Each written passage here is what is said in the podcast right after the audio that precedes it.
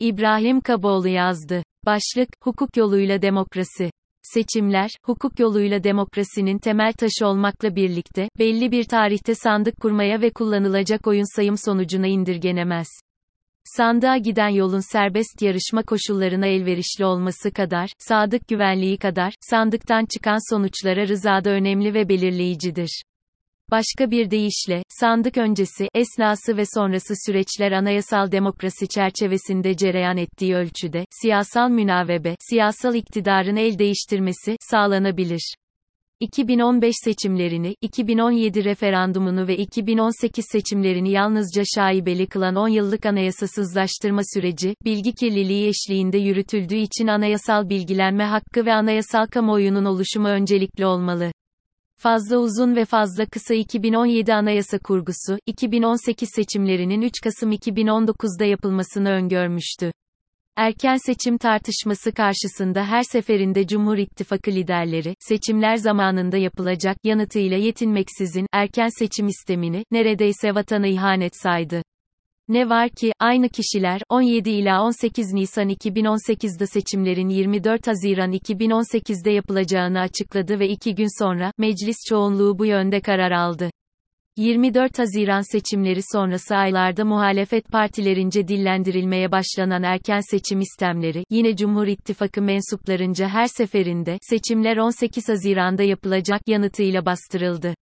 Ne var ki, 17 ila 18 Ocak 2023'te tıpkı 17 ila 18 Nisan 2018'de yaptıkları gibi 180 derece çark eden ikili, bu kez, 14 Mayıs'ta yapılacak dedi. Makul olmayan süreler, fazla uzun, 1 yıl 4 ay ve fazla kısa, 1 ay 4 gün. Parti başkanlığı yoluyla devlet başkanlığı ve yürütme PBDBY kurgusunun belirgin özelliği olan ölçüsüzlük ve keyfilik, demokratik hukuk devletinin asgari gerekleriyle bağdaşmaması ötesinde, kendi çoğunlukları tarafından konulan anayasal kuralları da hiçe saymak anlamına geliyor. Bu hatırlatmalar ışığında, sandığa giden yolda, şu dört sorunun yanıtlanması öncelikli, seçimleri yenileme nedeni var mı veya 18 Haziran seçimleri, 14 Mayıs'a çekilebilir mi? Seçimlerde hangi yasa uygulanmalı? Görevdeki Cumhurbaşkanı, CB, üçüncü kez aday olabilir mi? Eksi 14 Mayıs ve 21 Şubat çelişkisi nedir?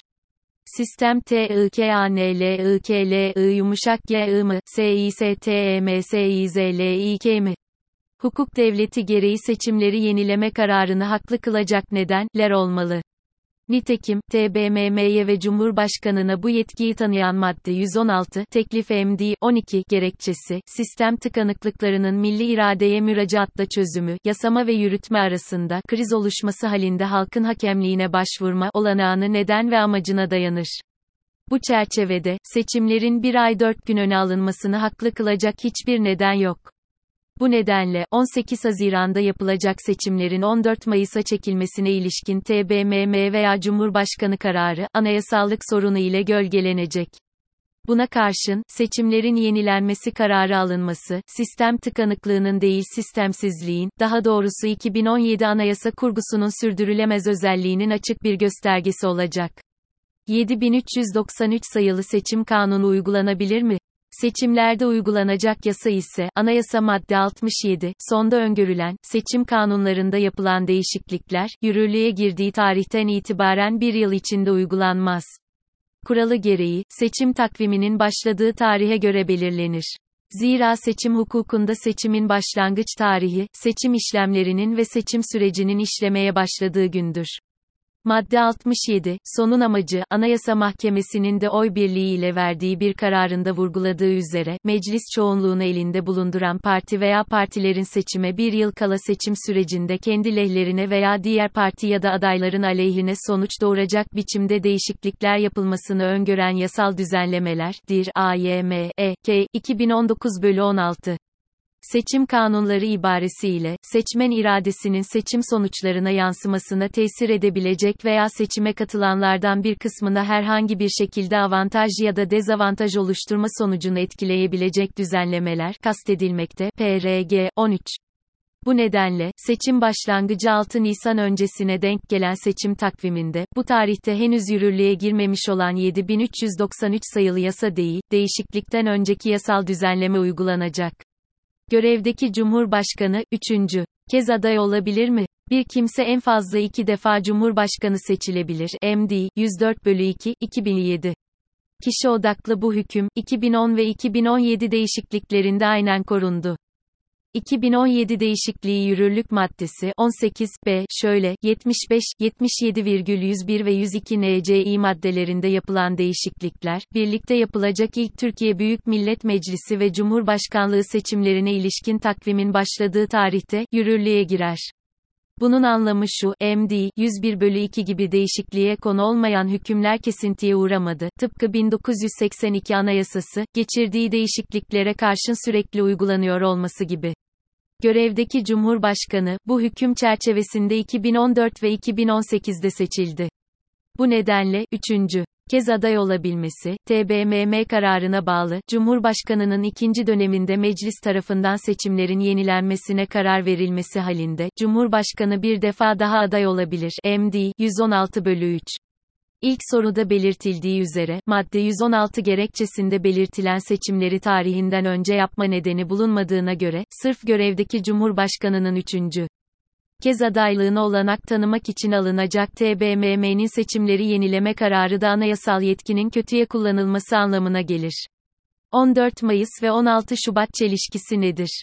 Şubat 1950'de CHP ve DP uzlaşması ile hazırlanan ve seçim kurullarının yargıçların kıdemi esasına göre oluşmasını öngören 5545 sayılı yasa, siyasal münavebe, tarihi olan 14 Mayıs 1950 seçimlerinden bu yana sürekli uygulandı. Buna karşın, AKP-MHP koalisyonu, Türk seçim hukukunun temel ilkesi haline gelen il ve ilçe seçim kurulu başkanı ve üyelerinin kıdem esasına göre belirlenmesi kuralını 7393 sayılı yasa, R.G. 6 Nisan 22 ile kaldırdı. Türkiye'de seçim güvenliğinin ve seçimlere güvenin temel taşı olan seçim kurullarının belirlenmesinde kura usulü uygulaması, AKP-MHP'nin çifte seçimleri ne pahasına olursa olsun kaybetmeme amaç ve hedefine yöneliktir. Bu nedenle, 14 Mayıs'a giden yolu açan 16 Şubat mutabakatını yırtan bir AKP-MHP koalisyonu için 14 Mayıs, seçimleri kazanmanın değil, olsa olsa, başta altılı masa mimarı CHP ve Millet İttifakı gelmek üzere, parlamenter rejim yanlısı demokratik muhalefet lehine, siyasal münavebe ile sonuçlanacak seçimler olarak öngörülebilir. Anayasa yoluyla siyaset 16 Nisan 2017 Anayasa halk oylaması ve 24 Haziran 2018 seçimleri, o hal ortam ve koşullarında serbest kamuoyu oluşmadığı için meşruiyet sorunu ile damgalanmıştı. Bu seçimler sonucu başlayan 27. dönemi yasama faaliyetine ise, anayasa andı yatsıması damgasını vurdu. Anayasaya aykırı yasalar yoluyla anayasa sürekli olarak ihlal edildi. Başka bir deyişle, 10 yıllık anayasasızlaştırma, son 5 yılda TBMM'de de zemin genişletti. Oysa, anayasaya sadakattan ayrılmayacağıma, büyük Türk milleti önünde namusum ve şerefim üzerine and içerim, sözleriyle ile göreve başlayan vekillerin bilerek ve isteyerek anayasa ihlali, bir haysiyet sorunu aynı zamanda. Bu nedenle Türkiye, Cumhuriyet'in 100. yılında 14 Mayıs 1950 seçimlerine göre daha ciddi ve yaşamsal bir demokrasi sınavı ile karşı karşıya bulunmakta, ya seçimleri anayasal kurallar çerçevesinde düzenleyecek ve siyasal münavebe yoluyla Cumhuriyet'in ikinci yüzyılına demokrasi ile girecek ve bu özelliğiyle bölge devletlerini de esinleyici bir model haline gelecek, ya da, anayasaya aykırılıklar ve meşruluk gölgesinde siyasal münavebe yolu tıkanarak parti başkanlığı yoluyla devlet başkanlığı ve yürütme pekiştirilecek ve bu özelliğiyle bölgedeki otoriter rejimler için itici güç olacak. Eğer seçilmişler, hukuk yoluyla siyaset gereklerini yerine getirmez ise, bu kez seçmenler, 18 Haziran veya 14 Mayıs demokrasi sınavında temsilcilere gereken dersi verecek, tıpkı farklı bir bağlamda 23 Haziran 2019 İstanbul Büyükşehir Belediye Başkanlığı seçimlerinde olduğu gibi.